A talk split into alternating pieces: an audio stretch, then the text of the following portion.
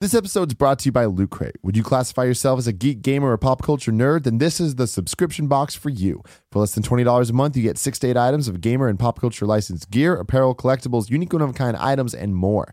Make sure to head to lootcrate.com slash kfgames and enter code kfgames to save $3 on any new subscription. Not that long ago, and depending on where you live, not so far away, Loot Crate blasted off into a voyage across the galaxy, searching the far reaches of space to find universally awesome gear. Using December's Star Wars The Force Awakens loot as the launchpad, we landed on some equally cosmic items from Halo 5 and more. With an exclusive Funko Pop and an exclusive shirt in this month's crate, this is the loot that you're looking for. Basically, Loot Crate's like a friend who knows what you love and surprises you with an awesome present every month. You have until the 19th at 9 p.m. Pacific to subscribe and receive that month's crate, and when the cutoff happens, that's it. It's over. So go to lootcrate.com slash kfgames and enter code kfgames to save $3 on your new subscription today. And now you can showcase your geek chic style with Level Up, a monthly mystery apparel subscription from Loot Crate.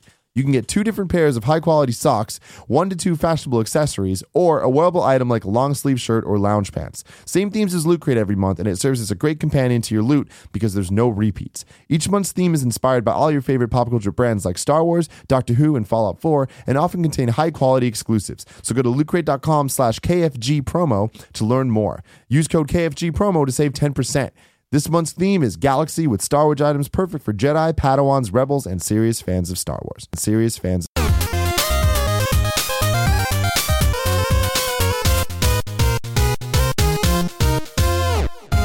What's up, guys? Welcome to the first ever episode 49 of the Kind of Funny Games cast. As always, I'm Tim Gettys, joined by two of the coolest dudes in video games Colin Moriarty and Greg Miller. And the other one, Anthony Carboni. Hello. Hey, I'm the other one. Yeah. I, I'll give you. There are three people in video games. no, they, they just all suck. I compared put to you, us. you're like the coolest dude in like just science and stuff. You're the cool science guy. oh, thank you. Yeah, I think that's untrue too, but thank you. it's gonna be it's it's, it's a good time. It goes so, Ken Ham and then Anthony Carboni. Uh-huh. in Bill terms of Nye's In the Somewhere. halls of right. science. Ken Ham. Bill Nye. No, Ken doesn't Ham, get the- Anthony Carboni, uh, Isaac Newton, the Mythbusters. um, and then uh, Albert Einstein. The Mythbusters. where's my boy? Stephen Where's he Dave go? Mythbuster. He's not the on the list. Mythbuster. He's just not on the brothers. list. Yeah. He doesn't make the cuts. no, Bill Nye doesn't make the cut. I don't know. That's about harsh, that. man. That's a Yeah. harsh I way saw. to play I once ran into Bill Nye at New York Comic Con. What does He that was mean? surrounded by almost literally ran into him. People Okay, just okay, chanting. okay. Bill, he was at Bill, must have been to Bill." some panel. I was going to I think our panel maybe, and he was surrounded by this entourage, which I found myself like Yeah. ca- caught in for like a moment as it was walking through, and he was like literally like it was like literally like this for like two seconds, and I was Yeah. like, oh man, and that was the moment you're like, You're you're, not you're off the cool. list. yeah, Bill, now you're done. You're My no God. Ken Ham. Wow. Real talk. I'm okay. For people that don't know, Ken Ham he's a creationist, and uh, they, Bill Nye and They Ken a Ham debate. debated, and it was the fucking funniest thing I'd ever seen in my life. Yeah. So this is a show where we talk about video games. This is a show Sometimes about we Ken talk Ham about and the creation versus evolution debate. Uh, I you wish it know, was. all that stuff. Go to patreon.com slash kind of funny games to get the show early, or go to youtube.com slash kind of funny games to get the show not early. Good. The next week. I like all- that. It's all you simplified. need. Yeah, exactly. It's good. Where can they find your stuff? Uh, my stuff, uh, We Have Concerns is the podcast I do with Jeff Cannata every Monday, Wednesday, and Friday at wehaveconcerns.com. And then uh, I am on YouTube, youtube.com slash acarboni, which I have just started a Patreon for, which is patreon.com slash acarboni. Look at us. Synergy. So much Patreon, so much YouTube. It's good. You ain't cool unless you have two Patreons, is what I heard. I heard all the cool kids have two true. Patreons. Yeah, it's very true. All right. So, first topic of the day. We got a boy here, one of the coolest dudes in video games, aka Trending Gamer, aka Game of the Year. AKA Big Trend Daddy. Yeah, exactly. AKA Big Trend Daddy. I like that. I like that. So, I want the topic to be the Game Awards. Right. But specifically, like we could talk about, you know, Witcher 3 won. There was a couple announcements. Which, of course, your boy Greg Miller predicted Mm. beat Colin's ass in a in a bet. Surprised me too, though. Witcher 3 surprised me too. Yeah. Yeah. The argument was back in the day between Colin and I is that I mm-hmm. said on a Colin and Greg live that Witcher 3 would win a Game of the Year award. And he said, no, it won't. And then we listed on the boards Just 10, a- just 10 A? sites. 10 mm-hmm. sites. I was like, from one of these 10 sites or programs or whatever, it's It's going to win. not a your Game Year. finest moment. I've not been having a good year. Not your finest moment. and then number one, at bat, Geoff Keighley. There it You- is. You had to you had to have known that the odds were against you on that. oh no, I one. did, but I, I like making bold bold assertions. So that if you get it, you can say you were right. and Exactly. like, and if yeah. I'm wrong, we just throw it in the pile. I mean, who cares? I like it. I like it. so okay, obviously there's a lot of announcements. We you know well uh, independent game, Rocket League. Right, So huge. congrats. Yeah. Very, very cool. We saw That was a good Psychonauts slate. 2. That was a good slate of indie games. It this was. year. It was. Psychonauts 2 announced. Yep. Big deal. Big. Some people would be happy about that. Shadow Complex. Yep, I was really excited Yeah. to see that coming back. Hopefully, it's a harbinger of things to come in terms of uh, a sequel. Yeah. Walking Dead Michonne. Yeah. I like that this is this is working out. Shaq Fu a Legend Reborn. No, my God, that was No one's excited about that. my God. Not even What? Shaq. It, it is going to be Why? fire though. According to Shaq was awesome. I don't know. I, I didn't like that. Oh, I, what? The game. Yeah, I was gonna say. Upsetting. I'm Like, saying I Shaq don't, was I don't fun. think the game is doing what it should be doing. Like, I I don't like even think it's hitting that like. I just like the Shaq model's traps. Uh-huh. Like he, he had these shoulder. They put these shoulders on the Shaq model. Yeah, shoulders on top like of this. shoulders. Yeah, it was just like fourteen. Like they were just like, how many muscles can we put on the human body? Do it. All of them. all of the muscles. Telltale's Batman game. Exciting. Some people are excited. Some people aren't excited. I'm. I, I tweeted out a picture of Fonzie jumping the shark uh, because Telltale needs to just disappear for a little while. Can I'm getting sick of it. Can I tell you why I'm excited about it? Please do. because uh, as the Arkham games have gone on farther and farther, uh, and they become more about like how many people can Batman punch in the face within 13 seconds, Sure. um, or how many rockets can he shoot out of his car. I like the idea of a Telltale game that can maybe give a little bit of depth and credence to the actual detective part of it mm-hmm. and to the mm-hmm. Bruce Wayne part of it, which is mm, Very much so. completely missing from the Arkham series. So that's kind of why I'm interested in it. But It's I wha- see where you're coming from on the on It's the too much. Telltale It's too much. It's, the too same much. reason I was excited when they announced the Marvel games. Is the fact Yeah. that now you can take these and have them in a more comic booky way, Mm-hmm. where I'm going to be reading along, making choices, be internalizing what I'm about to do and what happens when I go on. without without a telltale game you can't make like a for instance like a spider-man game that has like what some of the most iconic spider-man scenes of all time which is like peter and mary jane talking about whether he really has to take on so much Sure. or like aunt Sure, may sure, and like sure, all sure, this sure. you know this you can really get into the more it can be a human side of story. the It can be a Yeah. cool story. Yeah.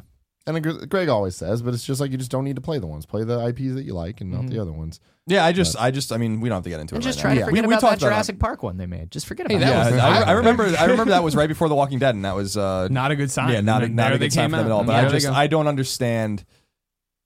I don't understand. Like, I really do feel like that studio is, uh, you know, that is going to fall off a cliff one day. Like, it's just eh, like, like I just, I, I eventually feel like it's just, it's It- too much. it can't too keep much. going with the games being as similar as they are. You're right because right now they have an engine, they plug content into it, and we're going to get to a point where everybody's like, "Oh, I know what a Telltale game is," and I'm not very interested mm-hmm. anymore. And they'll have to switch it up again. I don't. I think they've got a couple years before they have to do that. Yeah, Neo NeoGAF's not always in, indicative of, of mainstream um, view uh, views on on games, but I remember when that was announced, I immediately went there just to read what they were saying, and it was very mixed. Some people were excited, some people were like, "Jesus Christ!" And one of the things I was talking about on PS I Love You that I didn't realize, having not played a Telltale game in a couple of years, really, but reading a lot about it, is that, that for a lot of people, like their shit's still broken, and Yeah. um, eating saves or just chugging along, but whatever it is.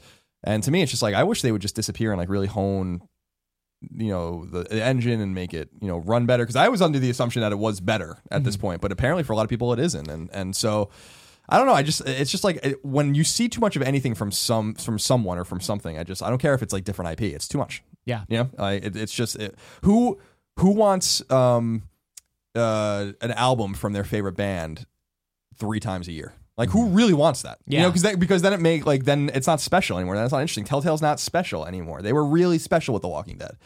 You know, and they're I don't I don't feel like I mean, this don't isn't the like topic, so I don't. We can save it for another time. But I mean, the argument just is, is like my favorite band isn't Telltale. It's Walking Dead. Right. It's Tales from the Borderlands, and I'm not going to get another Tales from the Borderlands for two years, if ever.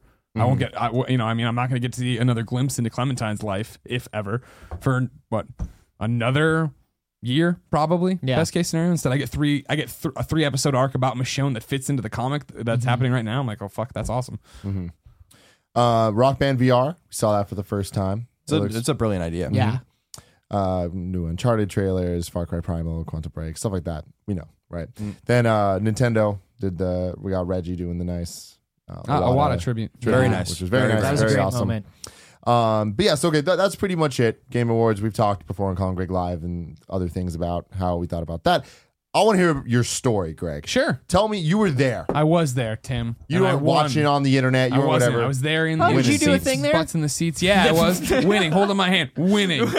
Trending game of the year. Yeah, that's right. Thank you all for your support. Big Daddy Trend. This is the first time we've done this Big- podcast since then. Thank you all for getting out there and voting. I, that that was what I think my favorite part of it was is that I ran into so many familiar faces and friends there and this, that, and the other.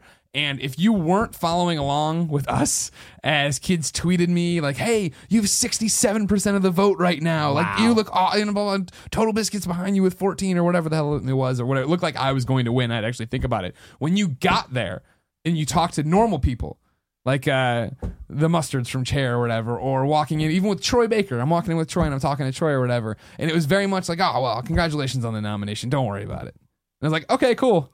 Like, wait, just wait for it. You know what I mean? Wow. Like, because like we, Well, every, was everybody there? Just like there's there's no way. Like you. well, I mean, because? I mean, it was the way I was setting it up too Yeah. a little bit of just Okay. like, oh, it's, I'm like, like, oh, you came. I'm like, well, yeah, I'm nominated. Like, oh, I didn't even know. What are you nominated for? Trending gamer. What's that? I don't know, it's pop, most popular gamer, gamer of the Mm. year kind of thing. Oh, who are you against? PewDiePie and Total Biscuit. Okay, Never Well, heard of Good them. shot. Yeah, you know what I mean? Never heard the of kid them. from South Park versus you, the guy who just was drunk screaming about Batman, Superman. Yeah. I'm sure you're gonna give it a best effort out there. You know what I mean?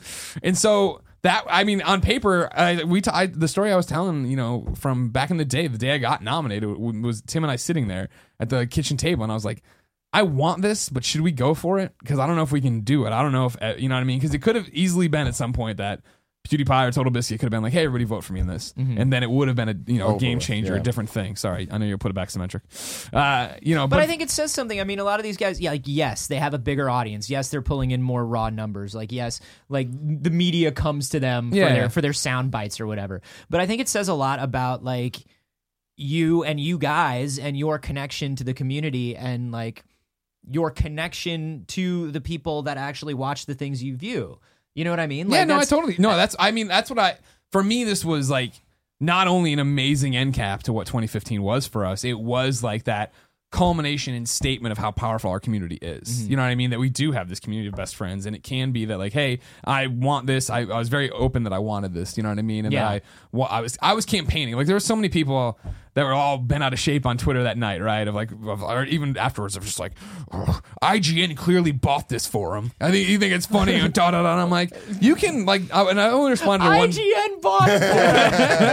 okay, As a way, parting gift. way to keep up. Way to keep up. I, get, I only responded to one person about it. I'm like, hey man, I understand because he wasn't being like offensive about it. He was Yeah. just calling to question how this could have possibly happened. And I'm like, I dig that, but like all the metrics and analytics are public. You can just search the hashtags and see what's up. Well, and that's the thing is like I was telling you that like I saw so many people that were just kind of like like not our people, Mm-hmm. just people that were coming in and being like, ah. and they're posting all these screenshots of analytics that they were searching for like trending searches and stuff, and then your hashtag was like spiking way above everyone else's. It's like the proof is there. Yeah, yeah, yeah. Like this is not. There's no voting. There's no what. I mean, this is like actual. Yeah, just- this is fan voted. It was a popularity contest, and the way I kept describing it to people, and you laughed earlier at a Simpsons joke, Mm-hmm. is that it was very much I thought of like when Bart ran for class president, where one for Martin and two for Martin. Mm-hmm. yeah. You know what I mean? Everyone assumed Pew or somebody else would win, so why even bother voting? Yes. Meanwhile, I'm like, everybody vote for me. Let's do this. Yeah. Da, da, da, and everybody got behind. Because, like you said, you started off this whole anecdote with "I wanted this," yeah, and then you you went for it like you wanted it. Yeah, yeah. Was it you that was that was retweeting? Somebody was retweeting, and I fucking loved it every time I saw it.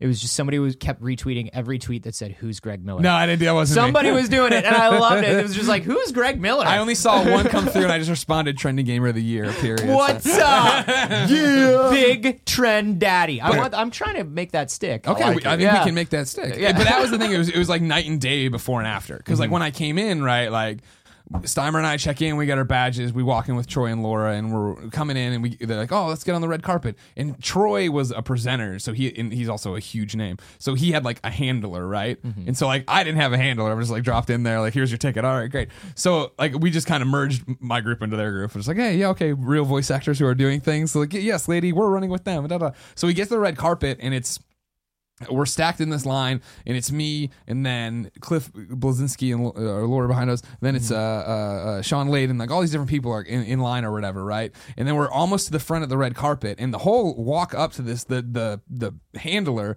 has had kept saying, "All right, cool. And if you're not gonna walk the red carpet, you can just come with me over here, and we'll go behind this thing." And da da, and like nobody would move. She's like, all right. And then like finally as we got like to the like diving board moment, she's like, So do you want to come with me? Are you gonna walk the red I'm like, Yes, I'm nominated. I don't know how many times I'm not joking. I'm really supposed Why to would be- I stop here? Yeah, yeah, yeah, Of yeah, all yeah. the places to Yeah, yeah, stop, yeah. why would I make this the line? yeah, yeah. And so Laura Bailey, Tr- Troy, Cliff, everybody's there or whatever, and like they're about to all go, and then it was like, wait, hold on. Like a guy runs up with a little headset, and he's like, hey, sorry everybody, uh, deadmau5 is about to come through, and uh, they're like, the uh, we need to get the person, uh, Camilla Luddington, she's about to present an award. We need to get all those people through. And quiet for Metal Gear, Stefanie. And so it's like they brought all these real people Yeah. in. So then we're all just standing there awkwardly because these people are like presenting or doing something. Mm-hmm. deadmau5 is eating a sandwich on the red carpet, doesn't give a shit. Clearly, you know what I mean. And like I have this moment where I'm standing there and they bring Stefanie in next to me, quiet from Metal Gear, and I look over and we make eye contact, and I'm like, hi, and she's like, hi, I follow you on Twitter, and I'm like, I know, I follow you too. Like this is awesome. We're finally meeting. And I'm like, oh. So then I go down this red carpet, and people actually stop and take photos and ask me about what's happening. I get interviewed by a couple of different people and different things. Like Oh. Variety? Yeah, Variety interviews me. I never saw it go to print, so don't worry about it. Then I make IGN interview me. Really? Yes. Who did it? it was Joshua. Jo- Oh, Joshua really? Yehl. Joshua Oh, Yehl was that's on the awesome. line. He had his back to, when I was coming up on him, but he'd already seen me. So I just like- walked up and st- stood there, and he turned around. He's like, "Oh, hey!" And I'm like, "Hey, interview me." And so we just did a bunch of amazing. bullshit questions or whatever. That's amazing. But then we go through and like it, you come through, come through to the front, and there's the AMD VIP area or whatever, right? And like we're VIPs. I had been invited to this. I was already talking to uh, Karl Stewart, who used to work at Crystal Dynamics and now works over there, I guess. And like, all right, cool. And then we get there, and they're like, it's like pandemonium of people, like real names on the outside and real names on the inside. And it's like if you're it turns out if your badge doesn't have the sticker on it, you can't come through. None of our badges had stickers on it. It was just like, oh, okay. So it's like this awkward thing of like one person's going in and like all these other big video game people and de- publishers and developers are standing out there and like Cliff and Lauren of course obviously get in. Laura mm-hmm. Bailey and Troy and I are like what do we do? And like Steimer's there and she's like yeah and then I Justine came up. And it's like this weird moment of like all these people and like that was the best part about this is like leading into it, it was just hanging out with all my friends, right, that we've made over the years of doing this IGN up at noon, all, all these voice actors, all these developers, all these people. It's like a reunion, right? But I'm like for the first time, like in with them, right? Yeah. I'm not just covering it. I'm like, I have a I have a horse in this race, yeah. Yeah. And so we got there, and it was- finally we're like, all right, well, let's go sit or whatever.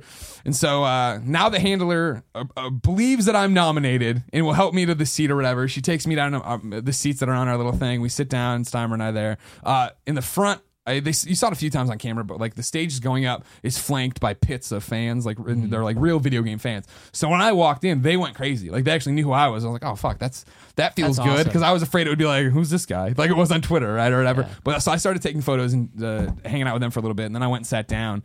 And so we're sitting down, and the show starts, and people are still like trying to get back and forth between all the different places because like they were closing the doors when it was live or whatever, and not letting people come in and sit down and stuff. So it's going on, it's going fine, blah blah blah blah. Laura Bailey had only come to watch her the debut of the Uncharted thing because she had another engagement that night, and she had like, but when she had heard it was about to play, whatever, she came back down and they wouldn't let her back in, so she didn't get to see it on the big screen to begin with. And I was like, ah, jeez. But I'm sitting there, and finally, uh, I, I get a text from Greg Rice from Double Fine, and it's uh, you need to get to your seat. And I've been in the seat for like seven minutes. I'm like, oh, delayed text, weird, whatever, no big deal. And I thought he was saying it because they're getting ready to start the show or whatever. Which pre-show, I'm sitting around talking to fans, I'm talking to developer friends, actor friends, and it's so fucking mind-boggling to look up and see Nick. I know. Like, because they, they were running the pre-show in there, so it's like Nick talking about Metal Gear and all this stuff, and then you pop up about Mario or me. that's or, awesome. I. All I our fucking IGN it. friends, like Jared and uh, Miranda Sanchez, are up there. I'm like, that's fucking awesome. But uh, so I, I get this. I finally get this uh, Greg Rice thing. I'm like, oh, no big deal, whatever. And I'm sitting, sitting there, and finally this uh, the the handler comes back by, and she, and she or she's like, you're in the wrong seat. And I'm like, this is the seat you put you put me in, or. She's like, it was a mistake. You need to get in your seat so the cameras know where to go for your thing or whatever. Yeah. I'm like, oh, okay, where is it? And she's like, it's the one behind you. It's like I was in like two A and I needed to go to three A, and I was like, all right. And so we get up and like this was like the pandemonium or whatever. People running around for you on headsets. So I, they're first off, she says that and then just leaves. And so I stand up and I turn around and there's all they, they have seat fillers obviously for Yeah. people who are going and move around. So there's a woman in in uh, 3A and I'm like, "Hi, sorry, I don't know if you caught that. Like I'm a nominee and I'm actually." She's like, "Oh, no big deal, no problem." She goes over to the other seat, and so then uh, I sit down, and, but I do like the knee thing, to, and I'm like, to the guy next that was next to her. I'm like, "Hey, man, sorry about that. I don't know if you heard that, but I need to move seats over here. Would you mind switching so my girlfriend can sit next to me?" And he looks he looks over at the seat in front of me, looks back at me, and goes, "No, I'm not gonna do that." And I was like, "Wh- I'm sorry, what? And he's like, yeah, I'm sorry. I like my seat. I'm not going to move. And I'm like, that's when I, I full on sit and I turn to him like, are you nominated for an award right now? And he goes, no. Oh, oh, oh I'm sorry. I'm sorry. I, I- uh-huh. now this kid just thinks I'm some other motherfucker that's just like, He just thought you were like Yeah, another that I'm seat some filler. seat filler who's like, you know what, I want to sit there. So he pops up and the, Christine comes and sits down and then the show's going. Uh, that all happens, and like this kid like lucks out, of course, because we were we were seated so we'd be next to uh, Troy, Troy's wife, and Laura Bailey, and so like those people come back and sit down, and you can see the kid doing like this, like he knows at least Troy and Laura or whatever. It's like all right, fine or whatever, and so then it goes, yeah, and then finally like it, I'm you're waiting and waiting for this award, and fi- like uh, and it, which it sounds like waiting when it was like the first 15 minutes or whatever the show it wasn't that long. But uh this guy runs over and he's got the headset on and he's like you're greg miller right i'm like yeah he's like i'm glad you're in the right seat now i'm like go fuck yourself you know what i mean you told me to whatever no big deal and then they set up the camera and like i noticed by this point and i eventually would like start winning bets with troy because Troy's like, who do you think's going to win this award? And I'm like, I'd look around and be like, it's going to be this game. He's like, oh, and I think it's going to be this. And then the game I would say would win. He's like, how did you know they're going to win? I'm like, they put a camera on whoever's about to win. Uh-huh. and so like there was a cameraman set up there for me, and I was like, oh fuck, here we go. And then Shawn Layden came out or whatever, and I was like, Shawn Layden would be a great pick to give Greg Miller an award. Sure enough, it's Shawn that he's there to give Trendy Gamer. And so yeah, like they anna- like there's that moment of like like for me time slowing down of like when he's like. And trending gamer of the year is, and he like opened it and read it for a second, and then he's like Greg Miller. I was like, "Poof." and like the thing about it was like like I was saying earlier to ca- catch up to this long-winded story, right? Is that there is like a legitimate excitement and craziness th- to our friends in the industry that I've won Yeah. because nobody thought. When, I don't, you know, you're you're a big time developer voice actor. You're not keeping up. with This is fan voted. You're not keeping up with the percentages. You just saw my name up with PewDiePie, who you know from South Park, and you're like, oh. Good for Greg. You know what I mean? Blah, mm-hmm. blah. And like, cause literally, like, it goes off and it's Troy and his wife jump out of their seats and go fucking crazy for me. And I was like, that's an awesome moment. And then like the ki- the crowd had erupted too. And that was a weird thing of like, you know, when they're doing the uh, um, the interstitials, like the little vignettes leading up to it, right? Like, there's cheers for each one of them, but like you can hear even on the recap. The I've watched it, the you know the the thing. Have you? I'm sure you have. I'm, well, I mean, it's like one of those like is that I a real watch it. moment? I watched Yeah, it like yeah, 10 yeah. times. Yeah, I Yeah, What it are you wearing and where are your hands when you watch it? and it's but it's like there's like this loud pop for me. You know what I mean? Like then when it happened, like that was when it was off to the races. Like I think that was the moment of like I don't think anybody thought it was gonna happen. It was gonna be this thing. Can we talk about the speech? Sure. I would like to talk about the speech because from the outside, I don't know how much you shared what you were planning on doing with these guys. I don't know how in on it you were, but They um, came in two nights before when we were waiting to do Batman v Superman, right? And I was already drunk and Greg's I was watching the ass. I'm watching the YouTube credits for Tomb Raider. Yeah. And that was like the moment. And then like, what are you doing? I'm like, don't worry about it. Don't worry. Because if, Well, if, if something goes wrong and I don't win, I don't want them to be like, I'm pl- I'm plotting to thank this Nicole Tan woman. Yeah. Well, I thought I, I I think I saw a tweet from you that was like, "You better do good" or something like that, which I was like, "That's a very Colin tweet." But I wonder if he's already seen what Greg's about to do. No, I didn't. I didn't know. I mean, my big thing was, of course, you know, Greg spent 90 seconds thanking a woman he's never met, but you know, just kind of glossed, you know, over me, which is, you know, it's fine. It's not a big. Wow. It's not a big deal. To, I mean, I've just been with Greg for like eight years, but it's no big deal. I thought. I thought it was. Uh, I thought it was. Uh, really, I didn't know, and that's why when we were even talking about it, I think I called Greg. I was like, let's save this story because. I did ask you. I was like, "What the fuck are you doing?" You know, like when you were just watching the Tomb Raider Yeah, yeah, credits. yeah. And I'm like, It was you beat weird. the game already. I'm like, what are you doing? And I didn't think twice about it. I just thought I was like, well, Greg's doing a weird Greg thing, and and uh, but, I it thought was the speech brilliant. was I thought the speech was quite poignant, uh, well delivered, Yeah. um, and uh, really. I don't think it was done for this reason because I know Greg very well. I don't think it was done for this reason, but very good for Greg optically in terms Mm-hmm. of uh, turning it ar- around to be about someone else Yes. or other people and not about him. I mean, and that's the thing that I that's the thing Which I that think I was like, kind really of thinking great. about is because I saw I did see some some sort of uh some people thinking on Twitter that it was like a very calculated move. And I think When you look at Greg Miller, you think calculated. Yeah, he's I think a lot of Supervillain- things, but supervillain Greg Miller Plotting to take over the video game using us as chess pieces. But it, it did like it was. I think those people are are the sort of people that would have thought that about any sort of genuine outpouring emotion that they had seen on the stage. And I think it says more about what we're used to from the video game awards. I think this was the first year that we saw video game awards that felt more genuine. Mm. And I do think it's because it was removed from television and put a little bit more into Geoff's hands. And so I think people are just so not used to seeing somebody who genuinely cares that much who genuinely felt as much about the community and the people who make the games. And I thought it was just I thought it was a brilliant speech and I don't think it was because it was calculated. Yeah. I think it was just like, oh, this is somebody who's actually reflecting what people are thinking watching this Yeah. thing if they care about games. And I don't think we ever had that before. So I thought it was a wonderful speech, man. Thank you. I mean, and- and that's that to me that it was perfect. It was literally perfect. I've already told you this off camera, but it's like it's insane how good of a job you did. Mm-hmm. Just not even just the speech, and not even just, it was like every single every single moment of that was perfect. I'll never forget me and Colin just sitting in the living room watching, and it's like we all we knew, you know what I mean? Yeah, I knew you were gonna- I knew you were gonna win. but we knew, you know. Yeah, yeah, but it was still it was that moment. We both literally out loud were like, yes, like it was just like fuck. Yeah, it was so yes. I was so I, I felt such a swelling of pride like for you and and uh, even though I bust your balls about it all the time, like you know, I texted you a, bit, a long missive Yeah, like, yeah, right yeah. after you won and, and congratulated you and told you how proud I was of you and stuff like that. Because I, I love busting your balls publicly, but we don't. And we we that's our thing. But, Yeah, yeah. But I was like, I was full full having worked with you so long and knowing how important certain things are to you and how important your persona is and the way you treat people and uh, you know you we always say you're the yin to my yang or whatever where it's like I don't really like attention. I don't really want the limelight. I don't really want that kind of stuff. You take that burden for both of us. And you deserve to um, be recognized. And I thought it was a very selfless and very stand up thing that you didn't make it about yourself at all and that's why at our panel at PSX I wanted to make it about you because I Well, think that you. Uh, because I think that you lost your chance per se to make mean. it about you. And I think that you deserve to have something about you. So that's why I asked everyone to give you a standing ovation because I think that that was what you deserved to begin with. the course. speech i mean it comes from two different two places that are the same thing right i mean when it looked when it was clear that it, or not clear but when it was like okay i have a real shot at winning this this might happen i needed to think of something and for me it's not lost on the fact that outside of the esports team of the year and me everyone else on that stage had something to do with making a video game and making that you know what i mean and so taking that idea when I started thinking about what I wanted to say goes back to a YouTube video I wanted to make for this channel and never got around to because we're so busy. I've had for months I've wanted to do actually I can even trace it back to the moment at Sony Sandy no Sony Santa, Santa Monica, Monica. when you and I went down for the God of War live stream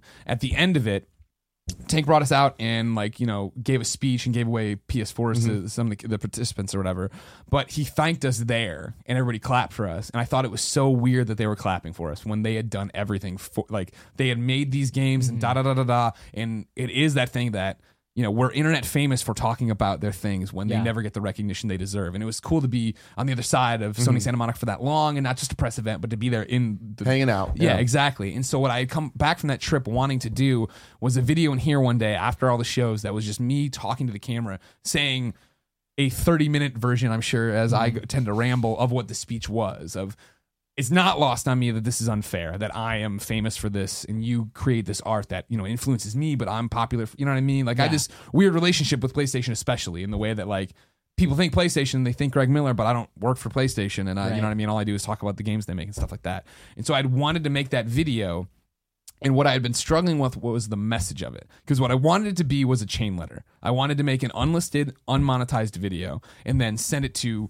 all the developers I think of when I'm like this, and I'm share this with your teams, your, and say that in there, and be very clear. This is not to do not sub to us from this. Do not do that. You know what I mean? Like this is strictly to thank you and let you know that you are touching, you know, lives and changing lives, and I understand that. and I want to thank you for that. But I had wrestled with how that was, and we're so busy and da da da. So when it got to the point of like fuck, I have a chance for this. It was like, well, let's do that there. Yeah. You know what I mean? Let's do this on a stage. And it wasn't like, again, when I, like, it's funny because you, when I came back the next day, you're like, and we're up this much on, uh, subscribers for the channel and this and I was like oh right like that at no point was I like and I'm gonna get a lot of Twitter followers No, on- I know you what exactly, mean? and, Yeah, I, and totally. we know that too. And No, like, I know, so- I know. But to, to continue what I was saying about just the emotion and stuff, like me and Colin like freaked the fuck out, Oh, and like sorry, I interrupted you on that. no, no, it's fine. Like for like twenty minutes after that, But like, also, at least- Colin, like, wow.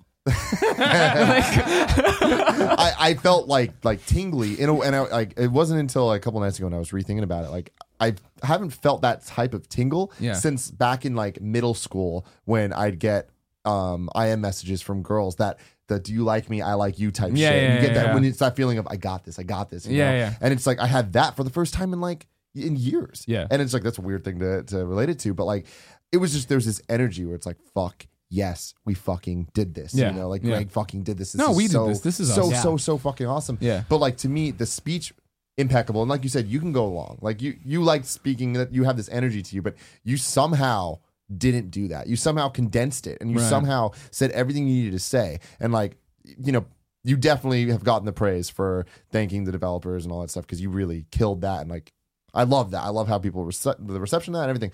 But my favorite part about it is you going up and the first thing you do is fucking just scream beyond at someone to scream beyond at you. And it's like that was so raw and just so just like that's what happened. That's the Sure. emotion. Yeah, yeah. And you just let that out and that one word said everything you needed to say that the people needed to know. Yeah, You yeah, know? yeah. What does And that I mean, loved then? that. that word.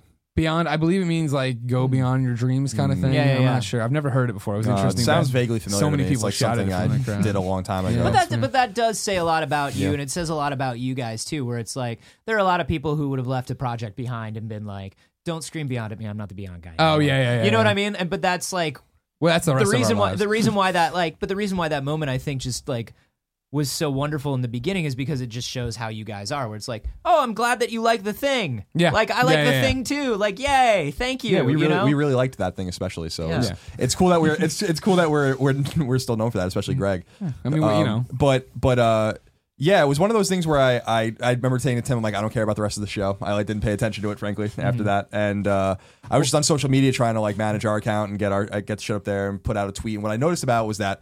The tweet I put out about Greg, most retweeted thing we ever had on Kinda Funny Vids at Kinda Funny Vids. The thing I put out on Facebook got seen by like sixty thousand people. Mm-hmm. Um, this was something that people cared about. I sent this to my family. The video, Greg's acceptance speech to my family. I put it on my own personal Facebook. It got like fifteen hundred likes Mm-hmm. Yeah. from much strangers. It was something that resonated with people. I uh, I just sent it to people. I was like, this is this is uh, uh, Greg's coming out. It's not a, like it is about kind of funny in a way, but it's not. And I didn't want it to be. I wanted it to really be about Greg because.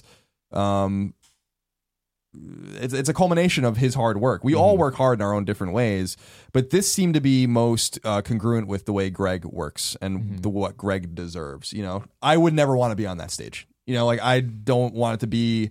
Uh, I'm not. I'm not out there. I don't put myself out there the way Greg does. So I shouldn't get the returns that Greg gets. So th- those kinds of those kinds of returns, that kind of ultimate, like the, that ultimate return that Greg got that night, I think was fantastic. But I think that the thing that that's most analogous to to me is, uh, and I'm sorry, I know we just keep going around on this, but uh, No. the thing that it's most How analogous works. to, keep uh, talking about how great I am. No big deal. no, uh, is somebody was telling me about like the story of like the Lonely Island. You know what I mean? Like the Lonely Island is three guys, and the only one that really wanted to be famous was like Andy Samberg. And they all grew up together and they all grew up in the same town. And he was like, one day I want to be on Saturday Night Live. And they were like, okay, let's make that happen for you. You know what I mean? And it's it's such a testament to teamwork and how they work together that now you see Andy Samberg everywhere. You know what I mean? And yeah. you know those other two guys are there. And so that's what's great. You know, that's what was great watching and knowing you guys is like, oh, cool. Greg Greg's the guy who who does like that stuff and does want to be there, but I know that there is this team of supporters Yeah. and team of friends that are all working because like that's the part of this that Greg wants and there's a part of it that you want. And so it's it's just it's you guys, you know? Like you guys and together. it's all so like, good. I think about this stuff so much, like not even just with awards and shit, Mm-hmm. but just like with the last year that we've had, and it's like, like it's crazy now that it's December. Like we're literally coming up on a year Mm-hmm. of doing this, and it's like what.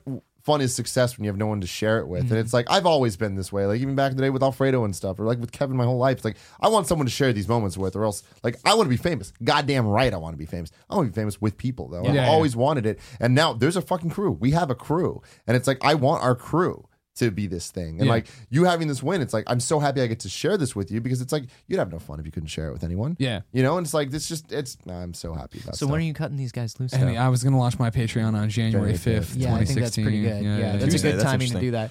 Uh, yeah, I, it was. It, it is one of those things where you- it's. It was really cool to see, and I'm real. We're real proud of you. I mean, that was the thing, you know, like, so I, you know, give the speech. Shawn walks me off. We walk backstage, and then it's back to the red carpet now to do interviews as a winner and take photos and all this different stuff. And that was the thing of like that when the text started coming in, like, because it was just insane. And then the tweets and all that stuff. It was you guys that stood out, right? Because we were sharing that moment even if we weren't together. Yeah. You know what I mean? It was that thing. And it'll be like a big deal to share and unbox the trophy together whenever it gets here. Like, that was like, you know, I came. I, that was the thing is like you know we always make jokes about how emotional I am or whatever, right? And like every I was asked what the you know night and day, right? Of like, are you? Do you want to walk the red carpet? To everyone at that fucking place knew who I was and wanted to talk to me at the after party or mm-hmm. say something or yada, yada, which is amazing and awesome. So I mean, like when I was up there, like everybody who uh, met me at that after party wanted to talk about the speech, and since then, always asked me, you know, how much was I on the fly and da da da. It's like I I had bullet points because like I'm saying like you know me so well. If I didn't, I would get up there and just ramble, ramble, ramble, ramble, ramble, right? And like so, I had it like. Uh, my best man speech for Hayes back uh, last year or two years ago, where it was like, I know I need to hit these points, and this is my trigger to remember to go to here. But it was like I can, you know, jazz it up and then be wherever I want to. So like I was so caught up in that moment that it wasn't until I got back and took the photos for YouTube gaming and then they wanted an interview and that's when I started getting choked up and it all started like catching up to me of what had just happened and then I pulled it back together did a few more interviews then Dunham came out of nowhere because he they won the award right after me and I was like what the fu-? you know what I mean we had made so many jokes leading up to the awards about like look at us man back you know eight years ago when we were at IGN this isn't how we thought this would play out you know what Yeah. I mean and then like we're both back there together and then yeah I went back you know sat down and it's just I was I was lost in my phone for like 45 minutes Yeah. trying to talk to everybody and then I finally had to be like I got to stop and actually be cognizant for these awards because Yeah. at one point I looked down I'm like ah. and Christine's like what I'm like they apparently according to the internet they announced a Telltale Batman game they must not have shown the trailer here and she's like you were sitting right there when it happened I was like ah damn it sorry Feel like on another planet right now Yeah. My God. yeah So awesome. Yeah. Again, congrats. Thank you Yeah, We're so man. fucking proud Thank of you you. very Super much. well deserved. Thank you, It was guys. awesome. Yeah. I want you to win again next year. It's Now good I to want, see. I want you to be like the new dy- like the Islanders dynasty of the early Yes. 80s. I'll bring. I'll bring this year's award next year Yeah. come up have them both Put, we'll have a, we'll put banners in the rafters. So topic two, we're talking a little bit about this thing called PSX. Never heard of it. Ah. Don't know if you any of you guys would know really. Mm-hmm. It's not like you guys had a, a panel there. It's not like you were fucking hosting live streams and shit or anything. Oh, is that what I was doing? You know. I Um, remember so now. I mainly want to talk about the conference. Now, the one thing we're not really going to get into is Final Fantasy VII because that'll be the next topic. ah So the rundown, real quick. Of course, Uncharted Four reveal of there's like choices in it. right Uh, Call of Duty League, Nathan Drake, Battleborn. notary. Yep, yep. yeah. Uh, Street Fighter So Five, Dead Star, Adult Yep. Swim had a whole bunch of games, including Death's Gambit, which looks fucking Yeah. dope. Does look really good. Yes. Um, Day of the Tentacle Remastered, Psychonauts, a VR game, Don't Starve Together, Hitman Go, Yakuza 5 on PS3, Yakuza 0 on PS4. yeah Um, It was, Last full, Wave it was 2. full throttle, wasn't it? Not Day of the Tentacle. That was already announced. Sorry, So, you're right. yeah, you're right. they gave a date or whatever Uh, for for Day of the Tentacle Tentacle and then, announced yeah, yeah. Full Throttle. Yes. Full Throttle is my favorite one too, so I'm with Yeah, it's Patrick great. Klepek on that one. Uh, King of Fighters 14. What? Team Ninja's new game called Nioh, which kind of looks like a Onimusha Onimusha. Dark Souls. Yeah, it looks Yes. awesome. Yeah. so that's oh, cool. That came out of no. That they they showed that a couple years ago, and then it It was a different name though. I yeah, think. they just it disappeared, and then it came back, and I was like, "We'll get into it." But Yeah, it it was looks like- very, very cool. um, we got a debut of a game called Brutal that was kind of like this weird. You're an Yep. at symbol. like ASCII. yeah, stuff. yeah, yeah. Um, Guns Up, and we'll be the show on some stuff. Fat Princess Adventures. It's like here it is. Buy it today. So uh, exciting. Ratchet and Clank. We saw a little bit of the gameplay. We saw a little bit of the movie. Um, Release date. and release date. Yes, Mm-hmm. I'm very excited about that. Uh, they had a little VR section. Started off with a disaster. Um, Ah, broke my Poor fucking guys. heart. Poor guys. Richard Dr. Marx- Richard Marks, we love you. Richard Mark's hanging up his guitar to do a little VR. Yeah. and he- Every time I hear his name, yeah, yeah. every time. That's why they say doctor, so you Yeah. know which one you're getting. Um, then they showed Rez Infinite, which is a VR Rez. Oh, you want- do you we want- have oh, we have things to say. So we much have things to say. Go So on. much. Eagle Flight, Ubisoft VR game that looks dope as shit. Um, and then Modern Zombie Taxi Co., which we'll see. Uh, Job Simulator, that looks awesome. legit. Yeah, it's a really cool idea. Golem, coolest thing I saw VR wise. It's like VR in VR. The next one was the coolest thing I saw. I think Hundred foot robot. golem? Yeah. I mean, yeah, the corgi. You it kidding me? looks really funny. Legitimate. It looks so funny. Ace Combat Seven, which is a, a big announcement. That's a huge announcement. to people that care. Um, and then Destiny had Sparrow League Racing. Ni no Kuni Two. That's the biggest. Literally, me. no one cares about that. no, I'm not at all. sure- no. No, definitely not. and then Paragon. Yep. yeah, And that's about how it's that's about how it played too. Yep. And- exactly. And a trailer So- for this mobile. and ending with a thud. No offense to those guys. It's just not. and that No, was an, no, that was an unfair. no. That was an unfair position to put that game in. There's Final obviously Fantasy Seven should have been at the end. a master class on this over the on uh, PlayStation I Love You. Yes. Or PS I Love You XOXO, where Colin and I go through and give it like a two hour rundown of all this. But Yeah. that's the biggest problem is they should have sh- taken Final Fantasy and put it at the end. It would have Yeah. honestly. It's so funny that even just that, it's the same content, but that would have Yeah. made the conference good. Yeah. People would have enjoyed Pacing it. is important. yeah. Yeah, because Par- Paragon would have been the announcement. Mm-hmm. It's always good to start with a strong announcement from somebody somebody you recognize, and then you hit them with the emotions at the very, very end. Yeah. Yeah. and the surprise, you know, the Final Yeah, Fantasy I didn't thing, think we no would see one gameplay, would- yeah. would Very think far you'd see along. anything more this year. Um, so like having Now, that, for all we know, those three cut together minutes are literally they all have. that's No, no, for working. sure. You know, but um, but yeah, it's like, but to me, I gotta fucking start this off, and we need to talk about this. All right, biggest thing of the entire show, the Crash Bandicoot shirt. God damn it! It's a I red- have a- talked to it's Shawn a- about it's that a red shirt. herring. What I did have, he say? I have spoken to Shawn about that shirt, and he was being very, very political about it.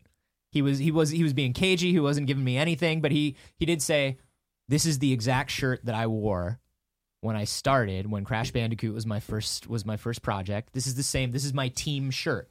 And so I wore it out there. I was like, "Yeah, but the last time you pulled something like this, we got Vib ribbon." and he was like, "Oh, did we?" Oh yeah, yeah, you're right, you're right. I was like, so what are you trying to say with this shirt? And he's like, Crash Bandicoot is a very beloved franchise. It's I enjoy it.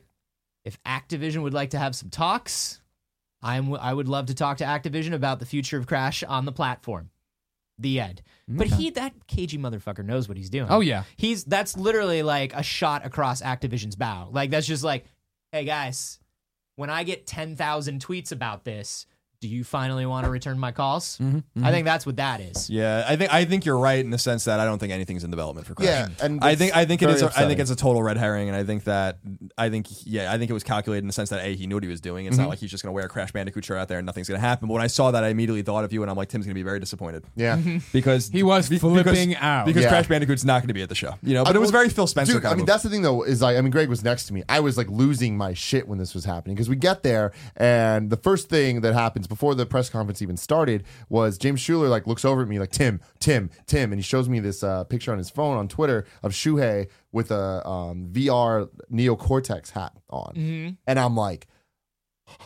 Like just hyperventilating, I'm like Greg, Greg, look, it's fucking happening. I was like, I, I was freaking out. I'm like, all right, just Tim, just be cool, just be cool, be cool, be cool. Then the fucking conference starts, and this dude walks out with the shirt, and I'm like, like I just couldn't believe it. Like I could not believe it. And then the thing ends and nothing happens. And then later we find out that the like we were talking to Shuhei about it. He was like, oh no, that was a fat princess thing. Someone photoshopped the Neo Cortex on. It It looked good. It looked convincing. It looked very Yeah. convincing. That's Yeah. why you. And there was no time to verify it because when I saw that, I was like, "Don't think anything of it, Tim." Yeah. And then when Shawn walked out, I was like, "They wouldn't troll you, Tim. It's happening." Greg, Yeah. Take Greg, off your no, pants. he literally looked at me. He's like, I was like, I, I was like, maybe they're just fucking with me. Tim, look like- under your seat. the new Crash Bandicoot game is there. But, but Greg was like, Greg literally looked at me and he was just like, they wouldn't fuck with you like that. Like I- this. and that's before I, we didn't know the Photoshop. Mm-hmm. No, One yeah, yeah, piece yeah. of fucking with you, I can live with. No, Yeah. but then, then even as this is happening, James then looks over and he's like, "Dude, Naughty Dog changed their PSN thing and it has Crash in it."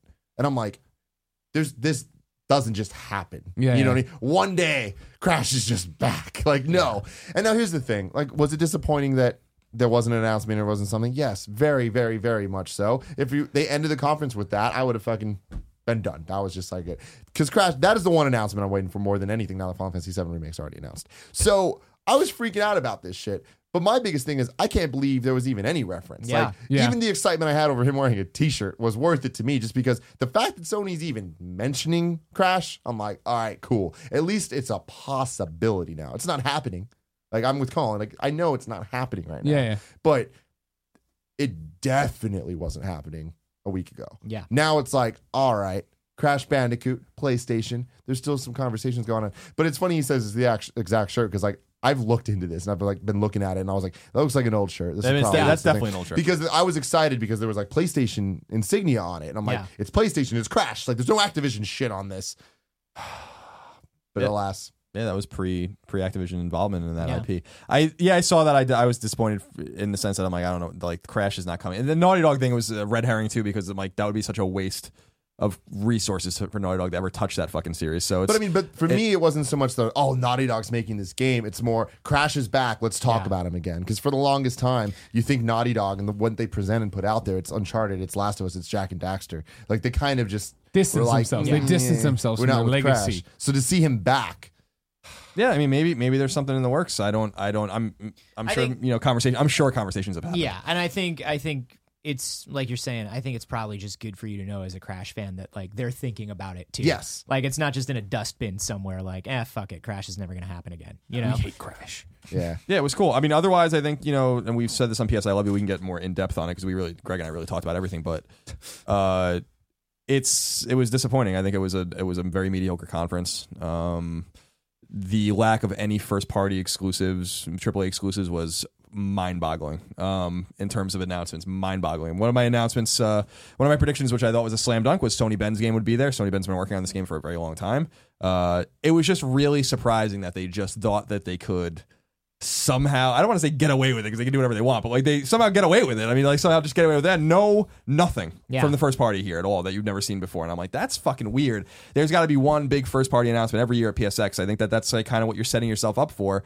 The people in that room do not care about the Call of Duty announcements. They do not care about this, you know, the the the, the Battlefront stuff. They care. They're Sony PlayStation fans. See, it's they funny want about that exclusives. because being in that room, people went crazy for the Destiny race stuff. Yeah. like Oh, I'm that sure was that- one of the that- biggest pops. Well, of the- Destiny, like Destiny, is pretty closely associated with PlayStation. Like people think about them in tandem. Like, but when you think about, like, it's really interesting because you're watching this long play by Sony to sort of like get the Call of Duty and Battlefront people over onto PlayStation. Mm-hmm. So like you're gonna get these tepid sort of crowd reactions. I think for the next couple years until finally one day we wake up and it's like, oh yeah, Call of Duty is a PlayStation thing. You know, because it's going to take so long to pull that back from Xbox. Xbox has had it forever. Yep.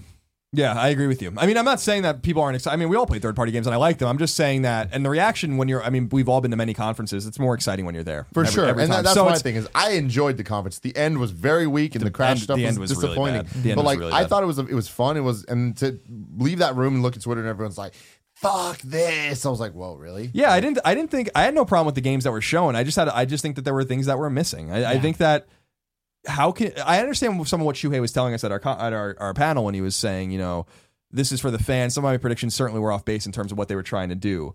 Um, you know, like uh, price cut predictions for PS3 and Vita, that kind of stuff. Yeah, that's a more consumer focus. You want to be in USA Today or fucking Wall Street Journal kind of stuff. You do that at E3. I get that, and that was that was a little off base for me. But but you need to have big pops with games.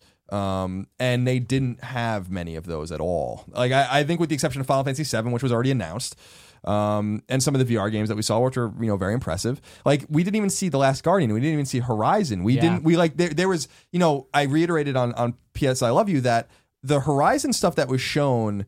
Um, at Paris Games Week was exactly what I saw behind closed doors at E3, which means no one has seen anything from that game except for this one 10 minute sequence. And I was surprised that they didn't even say like, let's show you another five minutes. We have like a, that game's supposed to be out in less than a year. So we have a lot of questions about that game, and I'm sure that they have a plan. The same thing with the Last Guardian. Um, not you know, this is a time to showcase your your your studios. This is a time people in that room know what Benda is. They know what Sucker Punch is. They know what all these things are. You might not, you know. I think it would have been really fun, and I was telling Greg about this. I don't think we said it on the show, but to like just have two or three minutes with every first party, even if they don't have anything to announce, just say like, well, thank you for you know have have Evolution come out and say like, thank you for your patience with Drive Club, mm-hmm. and here's what we're doing with this or whatever. Have Sucker Punch say and say like, Infamous was a great success. We're hard at work on our next project. We have more to show you soon. Like this is the shit people care about, and I Yeah. think that they But kind think- of misread things the way they're supposed to go about the show. But I think the problem with something like that is whether it's a fan conference or not, when you're when you're broadcasting something out into the world, if you have somebody, if you have like Nate come out and go like, "Yeah, we're we're working on a thing. We're super we're glad you liked the last thing. We'll see you soon with a thing." That falls so flat on something that you're broadcasting. You know what I mean? You there's a small audience there and then there's the large audience that's watching worldwide and you can't have people come out and be like we don't have anything to show but we're really excited because we'll have something to show soon like you know that's gonna fall If people are gonna Yeah, look I- into a guy wearing a T-shirt, they'll look into that. Yeah, but I think I think I I personally would love to create as much conjecture and buzz as possible at everything Sure. everyone's looking at with just subtle hints, you know, like or just te- I would tease the shit out of people. Mm-hmm. I I would have rather been teased by five first party studios and not have what, any idea what any of them are doing than just not see any of them. Yeah. because we didn't see if one one fucking person from one of those I think studios. I think next year I'd like to see panels on both days, and I'd like to see like you're talking about. I'd like to see first party developers all given like some time to either go That'd back cool. over things that they're doing or things that they they want to do in the future. I think that would be kind of like Mm-hmm. that's a little bit more fan focused too, and feels more in place with a fan conference than putting it in the in the Press presser at the conference, sure. beginning. You know, What's interesting to me though is like it, it wasn't the Last Guardian, it wasn't Horizon, it wasn't these like PlayStation first party things, but seeing things like Yakuza, like that got a huge pop, Mm-hmm. and seeing um Ace Combat 7 and stuff. And I think that so it's different. Like that was for the fans, you know? Yeah. You're not going to see those games at an E3 press No, conference. I think I, I agree with you. I, I my my theory is this: something was cut out off the end of that conference, Mm-hmm. and and the, the conference ended early. Uh, and it was just it, there was just a conspicuous absence of something. And I'm not saying it happened the day of or the day before. I just think that there was a plan to show that, like to show. I really do think Sony Bend's game at some point in planning was supposed to be there, and and I think, or maybe Santa Monica's, and I think that they just pulled back. Um, and I. I think that they got the message loud and clear, and I so I don't know if we have to belabor the point anymore, or fans have to belabor the point anymore. I think they get, I don't think you're going to see a PSX conference like that again. I, I think that they know exactly what they have to do, um, which is yeah, the little announcements are great, the indies are great, showcase the indies, showcase the Vita games. Obviously, you have to pay attention to VR and all that kind of stuff. That's all fantastic. I love small games. We love we're huge believers in VR. Um, but you have got to have big pops from the first party. These people care about those games. They care about games that can only be played on PlayStation, not mm-hmm. first on PlayStation, not indie games that have been on PC for two years, not all that shit. That's mm-hmm. great, and we're excited about that too. But let's definitely, you know, save some save something for PSX. And I think I think the problem they ran into is that you know between E3 and then Paris Games Week and or Gamescom, depending on where they want to be next year, and then PSX, they have to cut one of these out. Like. Mm-hmm.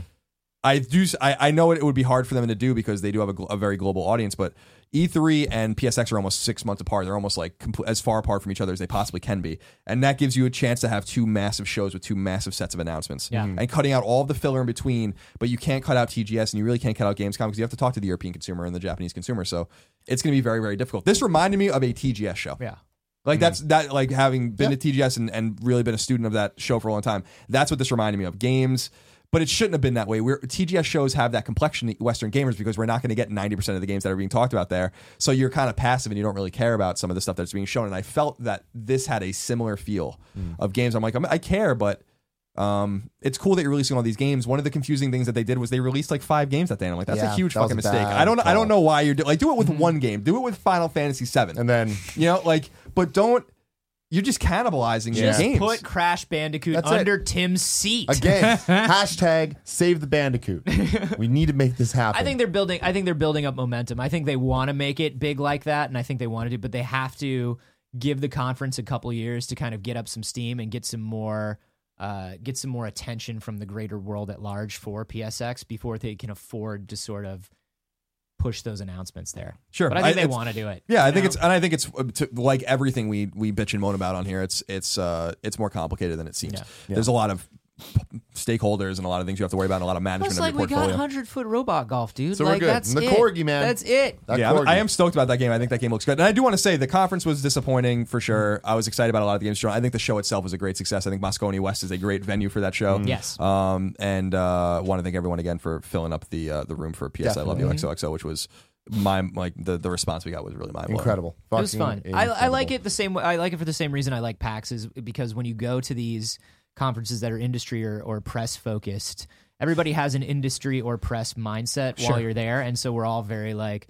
yeah, yeah, yeah, show me the thing, tell me all this, give me the, give me all the feeds that I need to like. Here you get to celebrate. Yeah, here it's like people are just like, I'm playing games. Are you playing games? And you're like, yeah, me too, man. I'm playing some games. like it, it's great. I like fan focused shows like this. I know you're jumping to your next topic. Yes. Rez Infinite is fucking amazing. Yeah! We cannot let that happen. I cannot ah. let this pass. I Yeah. let you all talk It about must the be conference. it must be said.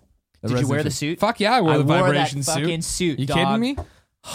Mizuguchi come and do the photos came- around you oh, and stuff. He was all, yeah, yeah. Him and John Drake and Shane were just like Yeah. grinding That's on what me. they'll Good. do. They'll Yeah, do. How I I loved like it. That game, dude, that's so good. One of my favorite games of all time. During that conference, I heard the I heard the combo noise. I heard the bang bang bang bang Yeah. bang, and I was like, "Oh shit, it's on!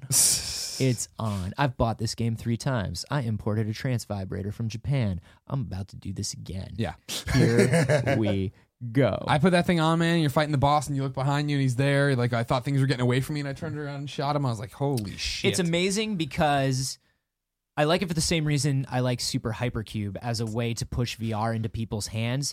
It has an aesthetic and a feel to it that works extremely well in VR. Everybody's trying to make these hyper realistic worlds in VR. The technology is not there yet. Mm-hmm, it looks mm-hmm. weird, it feels weird, it makes you sick. When you play something like Super Hypercube or you play something like Rez, it teaches you how to use the 3D space. It Yep. teaches you how to look around and it looks clean and clear and crisp at whatever resolution these VR headsets are running at. I think it's just a perfect fucking game for VR. yeah. perfect game.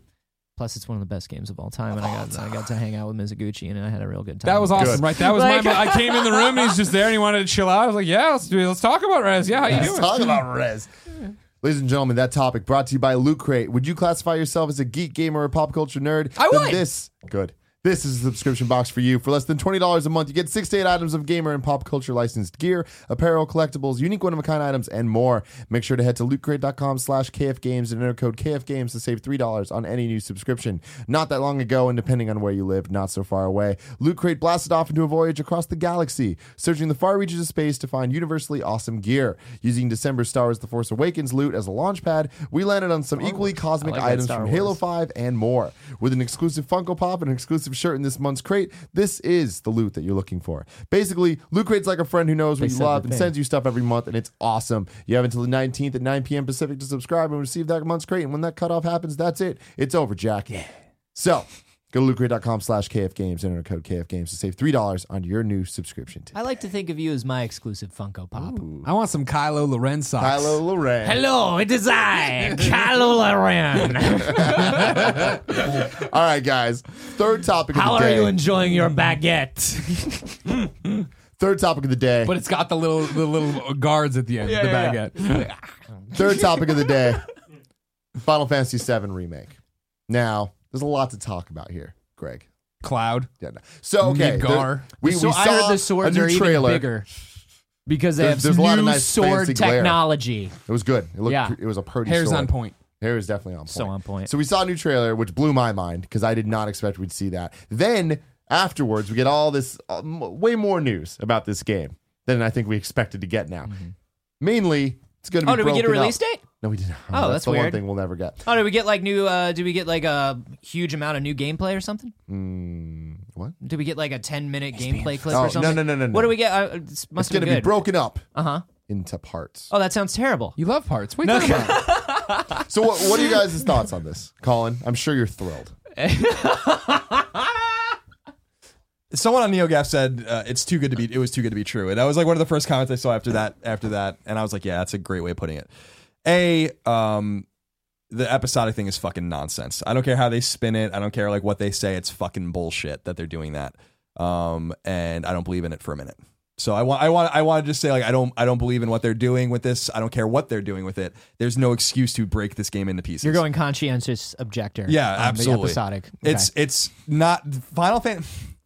I don't even know where you. I don't even know where you begin with this. I'm not like a. I'm not like in love with Final Fantasy VII by any stretch of the imagination. I think it's a great game. I think it's an important game, but it's it's certainly not the best Final Fantasy game, but it is sacred in some way. Mm-hmm. Yeah. And I'm not quite sure what they think they're doing. You know, like that's almost the way I feel. Like, what are you doing? Like what? Like what are you doing? It's not an action RPG, and it's not an episodic role playing game, and you're making a bunch of excuses about why you're doing this already, and it's a way for them to get the game out early and all that. What's whatever. I got some things. Yeah, I remember that you really hate Final Fantasy VII. So. We sat in a room uh, where I railed on Final Fantasy VII for a very long time. So this is not coming from a Final Fantasy fan, but like you, it's the game that built the PlayStation. I understand the importance of Final Fantasy VII in people's lives. I don't mind some. I got excited as somebody who is not a fan of Final Fantasy VII when I saw the sort of Kingdom Hearts Final Fantasy 15 combat system added in. I think that's interesting. I'm interested to see where they go with that. As far as episodic, that just answers that just makes so many things pop into my head whether i like the episodic or not i have logistical questions i have logistical questions about the last 20 hours of that game when all you do is fly around on the overworld and and just tie up loose ends and breed chocobos and get your villa and do all your different little things that you do if this is episodic and the first episode is leaving midgar I go back to Midgar? Can I go back to Midgar anytime and finish things that I didn't do? Am I as I unlock new new parts? Do they all connect somehow on my hard drive and technically and inside of my PlayStation and know that now I have the whole game and I can go back and do whatever I want? Or am I being ferried along in a linear fashion along the story points and different highlights of Final Fantasy VII? That's the scary thing. You know, if they release it episodically, but I get to go back and be free, and the episodes are close enough together, uh, my then my arguments are more sort of academic.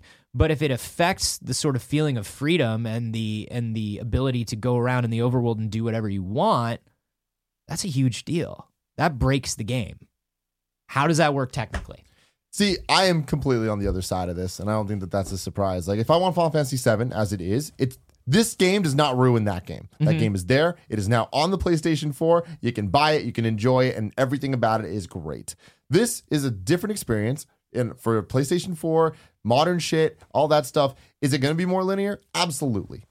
Totally, it's going to be more linear. Is that a problem? I don't think so. It's going to be a linear experience that they're making, like that they're telling the story of Final Fantasy VII. Mm-hmm. This, the game, I think, is going to be way less about the freedom and the openness and stuff. And yeah, the, the people that really love Final Fantasy VII are going to be upset about that, myself included. I get that, but it's like, give me something different. This is different. I love Kingdom Hearts. This looks like a way less floaty Kingdom Hearts, which I'm like, great. That's really cool. Looking at the battle system, it's very obvious that it's early because like mm-hmm. there's like a summon option. It's like there's no way you can summon that early in the game. So it's like there's that's just there for the fucking Yeah. demos and shit.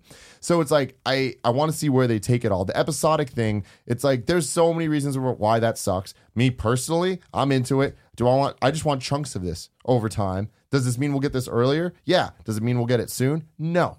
You know, I I don't, I don't have these delusions that we're getting this game like this year anymore or like next year or whatever, you know? Yeah. But it's like I do think that we're, we'll get it earlier than we would have, at least a taste of it. Do I think that we're going to get a, a demo of the at least the bombing mission when you buy Final Fantasy 15? I do.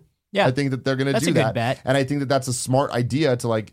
Square's been doing this in different ways. Like, how many people bought Final Fantasy Type Zero, or whatever the hell it was called, for the 15? I demo? paid I paid sixty dollars for that Final Fantasy 15 demo, and I'm totally fine with that. but see, but that's the thing is like, but the people really, the, the people that liked it really liked it. Yeah. The people that weren't going to like it, they didn't like it because guess what? They weren't going to like it anyways. Mm-hmm. So it's like I think that this is, it's a smart thing that Square is doing. Do we agree with it? Is it you know what we want as gamers and oh I want to spend sixty dollars on this experience, finish the game, whatever. That's just not how things are anymore, and it's like that sucks. But what I am thrilled about is you see that trailer, and the story is there.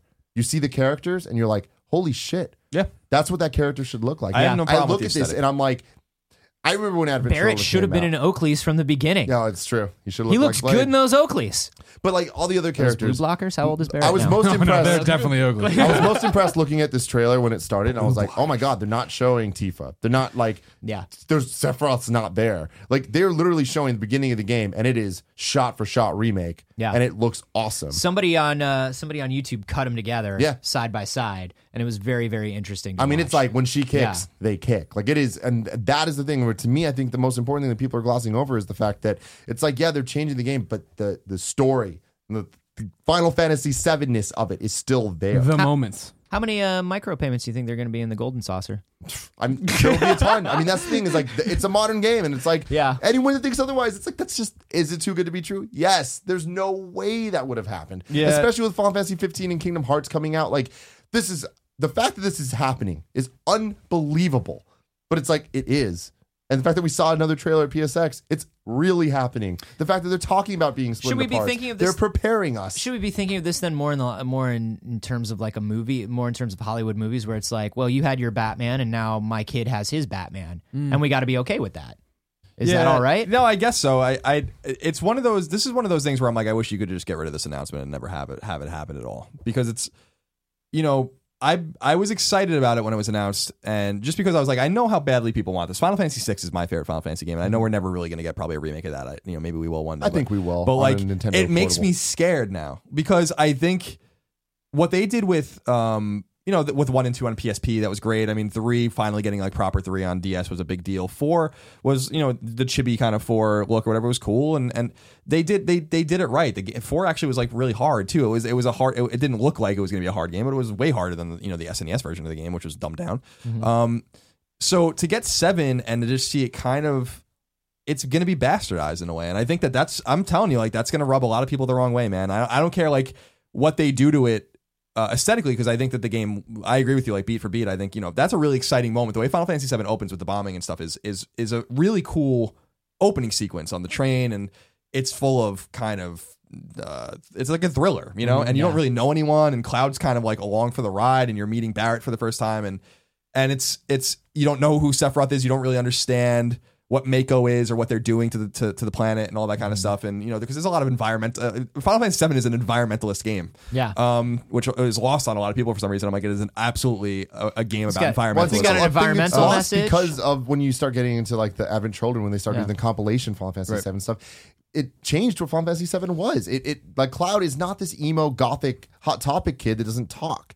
You know, he was like this brash, cocky asshole that eventually learns that like he's not who he thinks he is and all that shit. And it's like what I like about this is it looks like they're keeping true to that. Like his design, it's Advent Children, but it's Final Fantasy the look, VII. the look, the look. I have no problem with the look. Yeah. I, when I saw it, I was like, "This looks fucking awesome." And I felt the same way about the trailer when we saw it. You know, with with Cloud walking through, you know, uh, Midgar, um, whatever sector they're in, and and it's it's what I have a problem with is is what the gameplay looks like, and I also have a problem with who's working on the game. You know, like and what they're already saying about it. CyberConnect is working on this game. I told people that months ago. And there was, you know, that rumor is old, and and I heard the rumor that the same people that other that people wrote about it. And I was telling people that, and like, that's a lot of people like that's not true, and I'm like, it is. Like CyberConnect is working on the game. They're not a bad developer. They make Naruto. They worked on Dot Hack, which was a really beloved PS2 RPG series, and they're not bad. But what I'm concerned about is there are two things. A, Square doesn't have the internal resources, did not believe in this enough to do it internally, which is a huge fucking problem for me. This should be a game that is treated with all the respect and care that it deserves, not necessarily for me, but for the millions of people that are going to buy it that want a Final Fantasy game from the Final Fantasy team. And I understand that they might not want to do that. And I understand that they might even with with so much loyalty on that Square team in terms of how long a lot of those people have been there, they might not want to work on that game. And I understand that there's a lot of logistics about that. And at this but point, that's do one we want? Is that what the millions of people want? Do they want that from these people that have made these games that we don't want? Uh, well, a lot of the people that have made the games we don't want did make the games we do want. So I mean, it's it's. I know, know, I know, that's that's like- confused. I know that's You confusing. following but, all this? But I'm talking about uh, time has passed. Sure. you know they are not doing that. but anymore. but they're Final Fantasy 15izing a game that is about active battle system. Like I was excited to see gameplay when they first started showing. I'm like, shit, it's gonna be awesome. I want to see how the camera turns. I want to see like what the enemy models look like. I want to see you- like that's and, still and there, though. It is, but and and it is gonna have an active battle feel to it in terms of like it's not an, a pure action RPG. It's not Ys or something like that where you're running around hacking and slashing. It's mm. clearly not that. It's It menu based. fun. but. Well, so Final Fantasy VII is fun. No, I know totally, but here's my thing. It's like, okay, fine. So what we want is just a totally just up-res version of Final Fantasy VII that is like just looking this way, and it's, it's like Final Fantasy 13 battle system style stuff where Lightning's just jumping around doing all this crazy fucking shit, and all you're doing is waiting your turn, X, waiting your think- turn, X. I think what they're doubling I think the what they're doubling down on, what they're doubling down on is when they released 15, that sort of look and the sort of the the combat system of 15 appealed to people outside of Final Fantasy fans. I think that's what they're doubling down on. I think Final Fantasy VII is so beloved by Final Fantasy fans that they know that they have your money, they know that they have the money of the people out there, and now what they need to do is get a new generation of people to fall in love with Final Fantasy VII and care about it the same way that everybody in their you know late twenties, early thirties does. And the way you do that is you make it look like Final Fantasy 15, which a lot of people who don't like Final Fantasy went online and went like, oh. This is a Final Fantasy that I think looks interesting. I think I'll play this Final Fantasy. That's huge. That's a huge amount of the gaming market that they just don't have right now. Yeah, well, 13 lost a lot of people, and rightfully so. Mm-hmm. And I think, you know, I don't want to be too pessimistic about it because we really don't know what we're having yet. I'm just looking at all the tea leaves. The one major thing that Greg and I were talking about is Gematsu put up a translated thing from Famitsu where they were talking about, yes, CyberConnect is working on this game in some respect. And they had alluded to, and I, I don't know if it's the translation or what we're talking about, but they alluded to maybe even other teams working on it. And the one major thing that they said. Secret said, teams, teams you may not know, m- maybe, maybe not, like dark teams. so I'm, I'm interpreting this as two. I'm interpreting this as two things. Like when you see when you see Santa Monica's logo on a Sony pl- on a Sony game, they didn't make the game. They didn't hmm. work on the game unless it's a God of War game or Kinetica, They didn't make it. They Right. produced it, and that's like so. Everyone's like, well, they're just con- CyberConnect's just contributing to it, and I'm like, I'm not so sure that's true. What it sounds like to me is that they're making it. And Square is producing it, and the one, and we don't know if that's true or not. I do not Yeah. know. That's what how I read into it. It But feels the- true. But the one thing that the one thing feels that right. Truthiness. the one thing Yeah. that that really concerned me is I think it was uh uh Kitase or, or someone over there was like our vision like he basically said like our vision and CyberConnect's vision not the same. That's why they recut the And trailer. yeah, right? and like and I'm like that's a huge fucking problem. Mm-hmm. You know, like why are you even letting a company that does not understand what you want make the game? So there's already all of these and again, things are lost in translation from Japanese all the time. I've been covering Japanese games for a long time. We know that that happens. But from what I was reading on Gematsu, and, and and you know that's a very reliable site for Japanese news, you know translations and all that kind of stuff. I was reading, and I'm like, fuck, man, like like this doesn't I, I I want to be wrong about this because this is so important. This game is important. You know, Square has lost as Square has become a more Western oriented company with you know Tomb Raider and Deus Ex and Hitman and all these games that they publish. They have lost a lot of their credibility with Japanese with the fans like me that have been playing their games for a very very long time for like 25 years and really when they were Squaresoft when they made some of the best games of all time and so they need us back. And I think that to your point that's maybe what they're aiming for. And Final Fantasy 15 looks great. We we played it at PAX East and, and I and I enjoyed it. Yeah. um and I'm optimistic about that game. I don't know when it's going to come out. I don't believe it's going to come out next year but we'll see. Uh I'm just concerned about don't fuck with don't fuck with it too much. Yeah. because that's not what anyone wants. I- I'm sorry, like I don't I don't know any Final Fantasy VII fan that's like I want you to remake Final Fantasy VII in a game that is unrecognizable. But I mean, but that's the thing. You're talking about like literally just the the battle system. Like, because so far that looks very recognizable.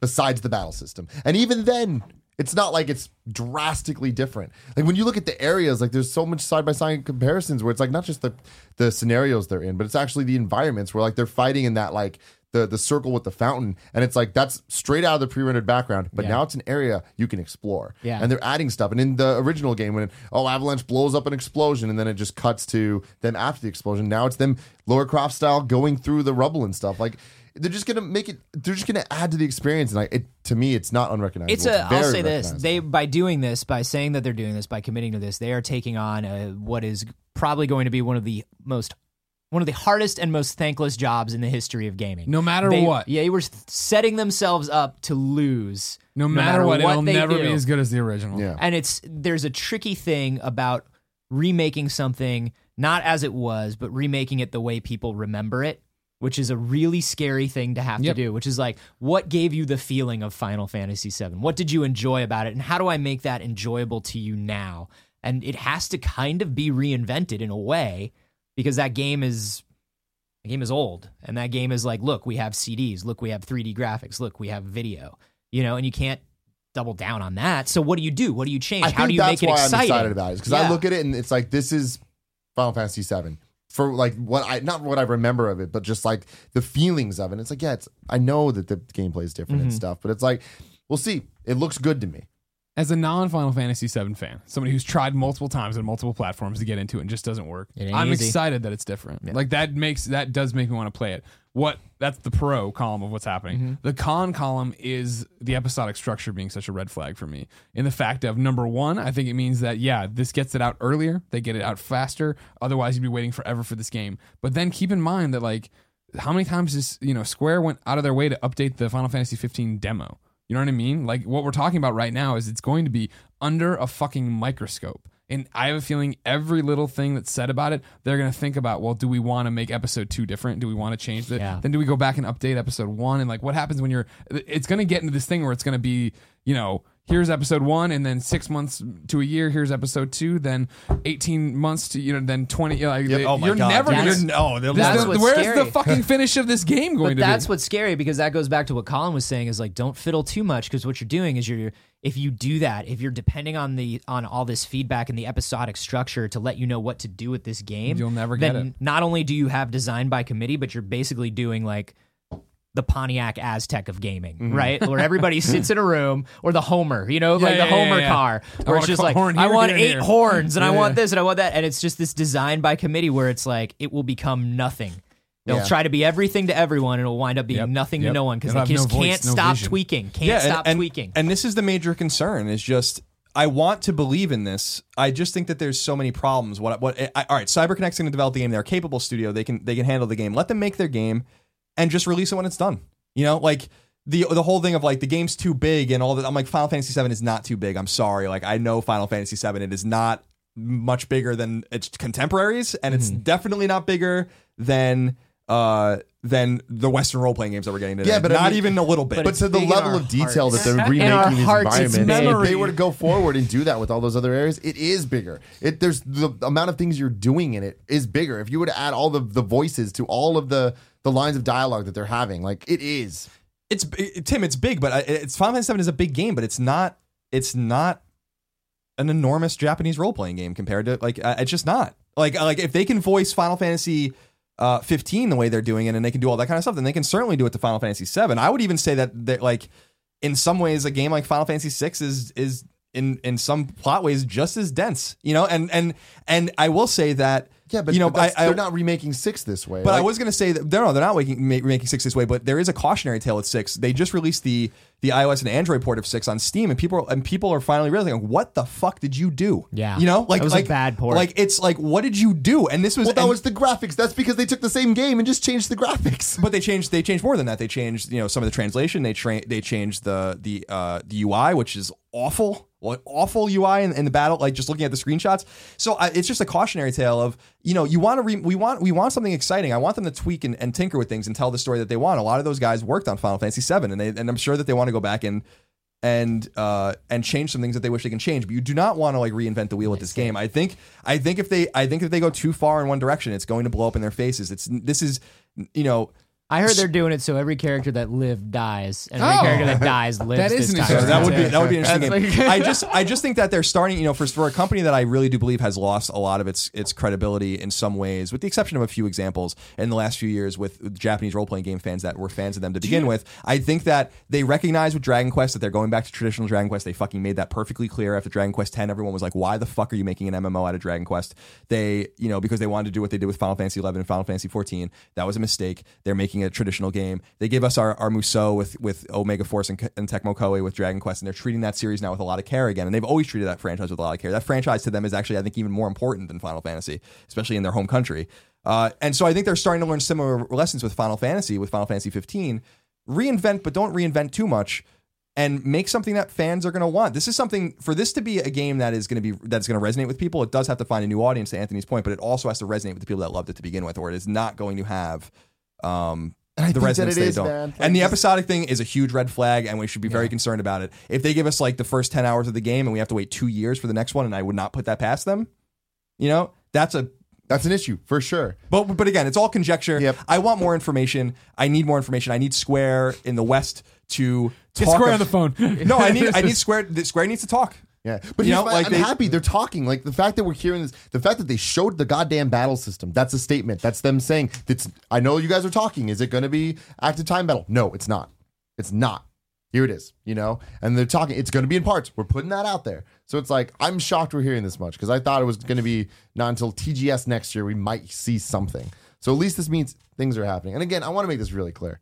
I am being very optimistic about this. And I'm being I very want pessimistic this- about it, so I it's- want this to be good. I want this to be all these things. I don't I care. know they're gonna fuck it up. I'm up. a little Like, hungry. but I really, little I hungry just, about I really it. want this that is one of those Batman Telltale announcements game to be great. that I've waited for it forever, and I want to just believe that I'm going to get something. And so it's like I'm looking at, it, I'm like, I'm going to look at the good in this because there's a lot of good. There's a lot of things they're doing right that's making me real happy that I thought they'd fuck up. I mean, yeah. Right now we have we have two minutes, choppy, choppy, clip, clip, clip, and all we can do is be glass half empty or glass, you know, glass half full about it. You know, and, And I'm uh, definitely glass half empty about yeah. it. But I, I, and I but I don't. I want to make clear that this is one of those things that I'm like, I, I.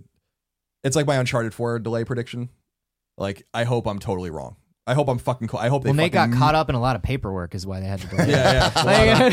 Like- so I, I, it's one of those things where like it's not. This is not something I wish. I want this game to fucking kill. I want this game. It's the same thing with Final Fantasy 15. I, I hope Final Fantasy 15 blows us away because we need it. yeah. God was Final Fantasy 13 a disappointment. I, I I want us to get exactly what we need from these guys. They can capture their mojo again and become the Square and Square Enix that we that we know and love. You know, Mhm. I mean, going back to what you're talking about about it not being that big or it being big or whatever. It's like Final Fantasy 13. Everyone made fun of it for being just a hallway, and it's, there was no towns. You know, and that was the Oh, thing. so it was a big game, but it's all just straight, and then like the open areas, are just 40 huge- hours in. these huge fucking planes. You know what I mean? Of just like So just boring. nothing in it and boring. And 15, I mean, again, just looking at what it is, it looks like that. So that's why seven to me, I'm like, uh, I think it was that big because seven is towns, towns, towns, towns, towns. Seven's big. I mean, I can. I, I- uh, seven's a big game. My my whole argument though is that it is not like th- that's not a valid excuse to me. Like Yeah. you know, that's just it's just it's not it's not like no one played Final Fantasy VII in 1997. I remember buying it. I bought my PS1 for it. I remember. I remember, and I remember playing it and being obsessed with a lot of role playing games on PS1. It was a great machine for them. Um, just like the SNES was, and I never, I didn't walk away from Final Fantasy VII being like, I walked away from it being this what a great game. That was a great game, very memorable game. I didn't walk away from being like, wow, that was fucking way bigger than every other game. Well, I I know, played. No. but games I mean, now we get, though but aren't we like get, that. But we get big games all the time, man. Like if you want to go back to like an Uncharted or a Tomb Raider or something like that, we get games with giant environment. Just that, just that Nathan Drake is hanging on a string, you know, like trying not to die uh, in that in that E3 demo. And like that's huge. It's like miles of land that they're making. Like games are huge. yeah. And if you're if you're just saying like, hey, we have to release it in an episode because games are big, That's then what, like, what they're saying, like, right? I mean, that's that what they're saying. it- I see what Colin's saying, where it's like that just doesn't ring true to me. But I'm talking about the level. It's like when big, we're getting into the weeds about the meaning of big. Because I'm Yeah. saying 13 was big. 13 had these big planes. Modern role playing games now have these big areas. Mm. Yeah. Final Fantasy 7 has detailed areas. It has dense towns, like it does. It has dense environments, but it has a lot of like empty space on that map too. Like I just don't think it's I'm just saying when you, you look can't at just the be like it's comparison episodic pictures- because it's big. I think it's episodic because we're square, because we take a super long time to do things, because we don't really have a strategy for this yet. I think there are actual nuts and bolts reasons for why this is episodic, other than it's big. No, I for think it's sure. big as a fine reason, but it's not the whole picture. And I'm totally with that. And that's me being optimistic Yeah. about this. I look at this, I'm like, all right, they're learning from Final Fantasy 15. They're learning from not being able to fucking go back and change shit. I'm hoping. This is uh, not true, but I'm hoping. And they're like, we need to just do the episode Deuce shit of just Final Fantasy 7, part one, part two, part up to seven. Who gives, gives a shit? Just like, this needs to be reliable and we need to just put I- it out and move on. The one thing I will say as we close this out is it, this topic out is I I'm not convinced this is going to come out as an episodic release. Like I think I think they're going to see the feedback and be like we can't do this. Like like uh, you know like we can't. I haven't seen Yeah. one person think this is like until we're talking now. I, and I don't think you even think it's a good idea. I think, haven't seen I think one- you're devil's advocating Yeah, it. I yeah, think I- you would I rather thi- I have it haven't all at seen once. I mean, I'm one talking person say this is a personally good for the way I play games. I'm totally down for this. Yeah. I'm totally down to get Final Fantasy VII. My biggest problem is the having to wait between releases. Yeah, thing. oh my God, Like if dude. they're And if you they give wait me, forever. But if they give me a calendar where it's like you'll get 10 hour experiences every six months, I know that's not going to happen. But. I'm like, I'm down for that. That sounds cool to me. You will Keep me excited. It's like your Smash Bros. GameStop pre-order for Final Fantasy VII Episode 96 you to your need to do grandson. this. Yeah, I, I think I put five dollars down. it's one of those things where 2015, and all this is yours. I, I think it's one of those things where I don't think there's a good chance, but I think there's a, a chance that they're going to go back and be like, we can't. Like they're probably talking about it now. They're being like, man, this is a big deal, and it's not, and people are not happy about this, and maybe we should just disappear for a little while and like just finish it and release it when it's ready. Disappear, bro. The, just the entire Square office is empty the tomorrow. fuck is Like they going all on? disappeared. Like, It's, It's- like it's like uh, that Julianne Moore movie. They like Yeah. peel the wallpaper back, and there's Yeah. like a square logo. Square was never here. they, they need they need they need to more learn more lessons. If if Final Fantasy 15 comes out next year, which is it's apparently going to, uh, that game was announced 10 years before it came out. Kingdom Hearts 3, God knows when you're going to see that fucking game. So Goofy it's- says this year. he said that yeah yeah uh so it's just they need to like they need to just learn that it's just like like announce don't announce your games too early or just announce them and disappear for a little while. I mean it's it's it's the way we used to do things. I don't think we should do them anymore like that. I think we should announce games way closer to launch. Um Bless but i understand bless you. I understand when people are excited but there's a lot of there's a, so many red flags and it's it's it is. It goes back to that comment i saw on neogaf i'm like yeah too good to be true you know but hopefully i'm well hopefully i'm wrong. Hopefully So we had to take a break. And while we Because- did it, Anthony Carboni turned into Portillo. Look at those ears. He has better ears than he used to have. Oh my god. I call him all terrain Portillo sometimes. Mm, sometimes it makes sense when he's on tables and shit. So Anthony left. He had to go. So uh, if you like him, go to patreon.com slash acarboni. Go check out his shiznit. As always, this last topic brought to you by the Kinda Funny forums. Go over there, kindafunny.com slash gamescast topic. Leave your topic. We'll get to them. Just like my boy Trevor Starkey did. He says, hey guys, now that Minecraft's on the Wii U, do you think that it'll move Wii U systems? No. no I don't either. But I do think it's interesting that Nintendo made a big deal that, oh, we have an announcement. Not, not the biggest deal, but they're like, oh, we have something big coming on Monday. And then it was just, it was Minecraft. What I was talking about I was about shocked that it wasn't there already. I thought is it, it has was. to be some kind of deal, right? That the reason this is happening is because they can port it then easier to NX and it can be an NX launch title too and just be there. Mm, That's I my don't like my theory What's on weird why. is so it came out, and at least as of right now, you can't do management and stuff with the gamepad. It's just a screen. exactly. So it's like, eh. They- They, said they're going to add it, though. okay. We'll see. I'm sure they will. Not that they've said something, but it seems like it was timed with something. Mm. So then, Wolf8047 says, What prequel games would you love to be made? Ugh. prequels. Give me a prequel to Infamous, where I just play Cole and he's just a bike messenger, and it's just a Paperboy clone, and it's on Vita. Done. What if Paperboy was? on Vita? No, the prequel to Infamous. The Paperboy is. the prequel- the prequel that I always wanted back in the day that I, I don't think I'd want so much now, but definitely when when the time was right, I would have loved a Final Fantasy X prequel that was the pilgrimage of Jecht, Auron, and um Nina's dad. I don't remember what the fuck his name was, but them doing the, the same thing. Mm, yeah. and the the original story that they keep alluding to and stuff. I always thought that would have been pretty cool. I don't know. Um, I, it's something, not something I think about, right? I don't really think about prequels. yeah, I don't either. I mean, there are series that are really good about filling in timelines, like Castlevania, where there's no need because there's just so much. There's so much story. Um, I don't know. I don't know. Yeah, I don't know. Would I you- really. I don't want to give a bad answer, so I'd rather just not say anything at all. Okay. You know? How would you feel if I told you we're going to do an Uncharted game that's just young Drake? Nah, Okay. I wouldn't be happy with that. My What least if- favorite part of Uncharted Three. really, I think it's an awesome What? adventure. That's crazy. Yeah. Mm-mm. But I That's mean, crazy. But that, that's what makes it special is that you only do that once. Okay. not- did not What like- about what? Uh, now that I've said Infamous, what if you did play as uh, a- alternate? What if you played as Kessler and it was Kessler's story? That could be cool. That'd be cool. Yeah, We could even start it at you know a different point where we're playing. I'm sure I have an answer that's good, but I just can't think of it right now. Okay. Um, Brash Candipoot says Christmas season is upon us, and it gave me an idea for a topic for you guys. What's the greatest gift gaming has ever given you? Cherished moment, relationship, etc. A girl from college invited me over to play Guitar Hero 3. She's now my wife of almost five years and mother of my two children. Yeah. Thank you, Guitar Hero. Happy holidays to the whole kind of funny crew. Happy holidays to you, Brash Candipoot. I hope they started playing good like strip Guitar Hero. Mm. You know what I mean? Oh, my favorite game. Yeah. Yeah. That was Guitar Hero 4, I think. The one that had the strip option. I didn't know this I'm existed. joking. I'm just being I'm fucking Okay. around. Um, I was like, damn. my favorite, my favorite Christmas gaming gift is Prince of Persia: Warrior Within, because I Mm. was not old enough to buy the game because it was rated M for mature, right. and I was Not mature. T for teen at the time, Gotcha. and um, I didn't think I was going to get it, but Kevin's sister got it for me. One of the few positive things that She's that ever done. creature has brought into my life. um, I thank her for that, and that alone. wow. That's Yeah. harsh. Uh, so yeah, Christmas games. I mean, like things that pop out. I've That wasn't About, the question. well, that's how he just took it though. Okay. So I'm wondering if that's not how. Okay, well, that's- manipulating I mean, well, I liked- I like that took it that idea, way but- because I feel like the, obviously, like, oh, our jobs and our Right, right, right. careers Yeah, is yeah. the answer to the other. Sure. stuff. Okay. Yeah. So all right. So we'll I mean, take- yeah, the one I've talked about before, and I'll say again is uh, Royal Rumble on the Sega Genesis. And then my cat barfed on it, but Yeah. Sega Genesis had those like nice, you know, cases. Didn't have to worry about it. And then of course my N64 because my N64 was hidden like Little Red Ryder BB gun style. Where I was like so clear, I was going to get an N64 for Christmas that year, and then you finished all your presents and you didn't get it. And my parents sent me downstairs or something, and on the way back up, you saw it on the hall tree. And I was like, yeah, good call, mom and dad. And it was that it was that fat Sam's Club bundle. Ooh. So it had the system and Mario and another controller and all that stuff bundled right Yeah. there. Uh, Mega Man Three I got for Christmas. Uh, Link to the Past I got for Christmas.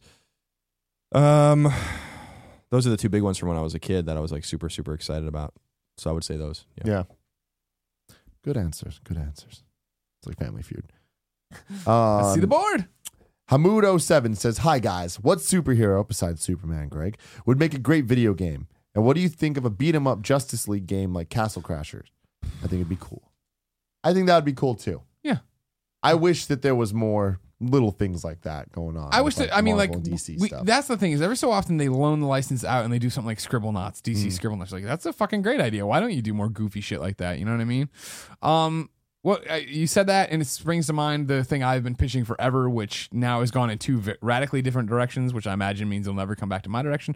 But an Invincible Telltale game would have been awesome because Mm. Invincible has the exact same problems Superman has, but in a Telltale game would be fine. But then we put Batman in there, which is interesting because Batman's been done well the other way. So yeah. um, that would be good. You know, you always want a Green Lantern game, but then you're like, well, it just doesn't work because it's never. I, you, can- this guy can imagine anything, and it, so Yeah. all I can imagine is a hammer, and a fucking jet plane. I was like, oh, Mhm. that sucks. Uh, Flash could be cool, but it, but it would be it's a, a similar thing of like. How do you mix in a meter that slows down time when in reality he should be able to slow down time anytime? But it's focus. It does it, it does take focus. Yeah. I can't really think of any. Like Spider Man's my. Oh, Iron Man. Iron Man could be a really cool game. Yeah. They took they- a lot of shit, shit shits on it trying to. but yeah, I think they could it could be there. Yeah. It could be there. Yeah. Iron Man. Iron Man. Iron Man. Okay, Iron Man.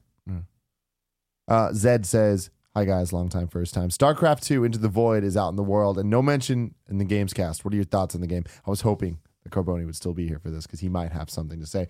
Our thoughts are we don't play those games, so that's why we don't talk about them. those games. Yeah. Not no disrespect to Yeah, them. We exactly. understand People StarCraft. love. Sean Finnegan is like super jazzed, jizzing everywhere. That's what happens. Like the like the Star Wars music? Mm-hmm. Okay. Do you know what's called jizz? Is that was that this show? No, that was a different No, it's show. a different show. That's a Uh, that's a look into the around here. future. Time Yeah. is broken. Sabi says, "Hey, coolest dudes in video games. Hey. I was wondering if Colin ever continued playing Persona 4 Golden and if he plans to play Persona 5. Also, I want to know if Tim had any interest in playing a Persona game. Love the show and thanks for being some of the best friends in the world. No, I never got back to it, and I, I'd like to play Persona Five, but it's it's not going to be a priority to me unless I, I I would like to play four first. I'd Mm-hmm. feel like a poser if I didn't just jumped into five. So I know they're not interconnected, but I'm very interested in it. Uh, 4 is one of those things where it's just like, I just don't, I feel like it's too much time to invest into something. I feel like it's too late to invest at this point. 5, definitely interested in giving it a shot. It's not like too late to invest in four. I think it Just is. to say, I think it is. I don't think it is. You have that Vita. I know. You I have do. sexy Nathan Drake, right? I Is still haven't you beaten uh, Drake's, whatever the fuck it's Golden Abyss. Yeah, yeah. Yeah. Drake's Golden Abyss. Drake's Golden Abyss. Drake's coffee cake. Yeah. Murder of Birds. Oh my god, dude, calm down. that's that's a that's a, a group of birds. Is a murder. Well, I learned something today. Really? Thank Yeah. you, Colin, for teaching me. That's weird as shit. Greetings, Tim, Colin, mm-hmm. and Greg. I started playing the first Wild Arms games for, for the first time, having only played the sequel during my childhood. When I noticed that the currency for the game is called Gella. Gella. Gala, yeah. I'm gelling.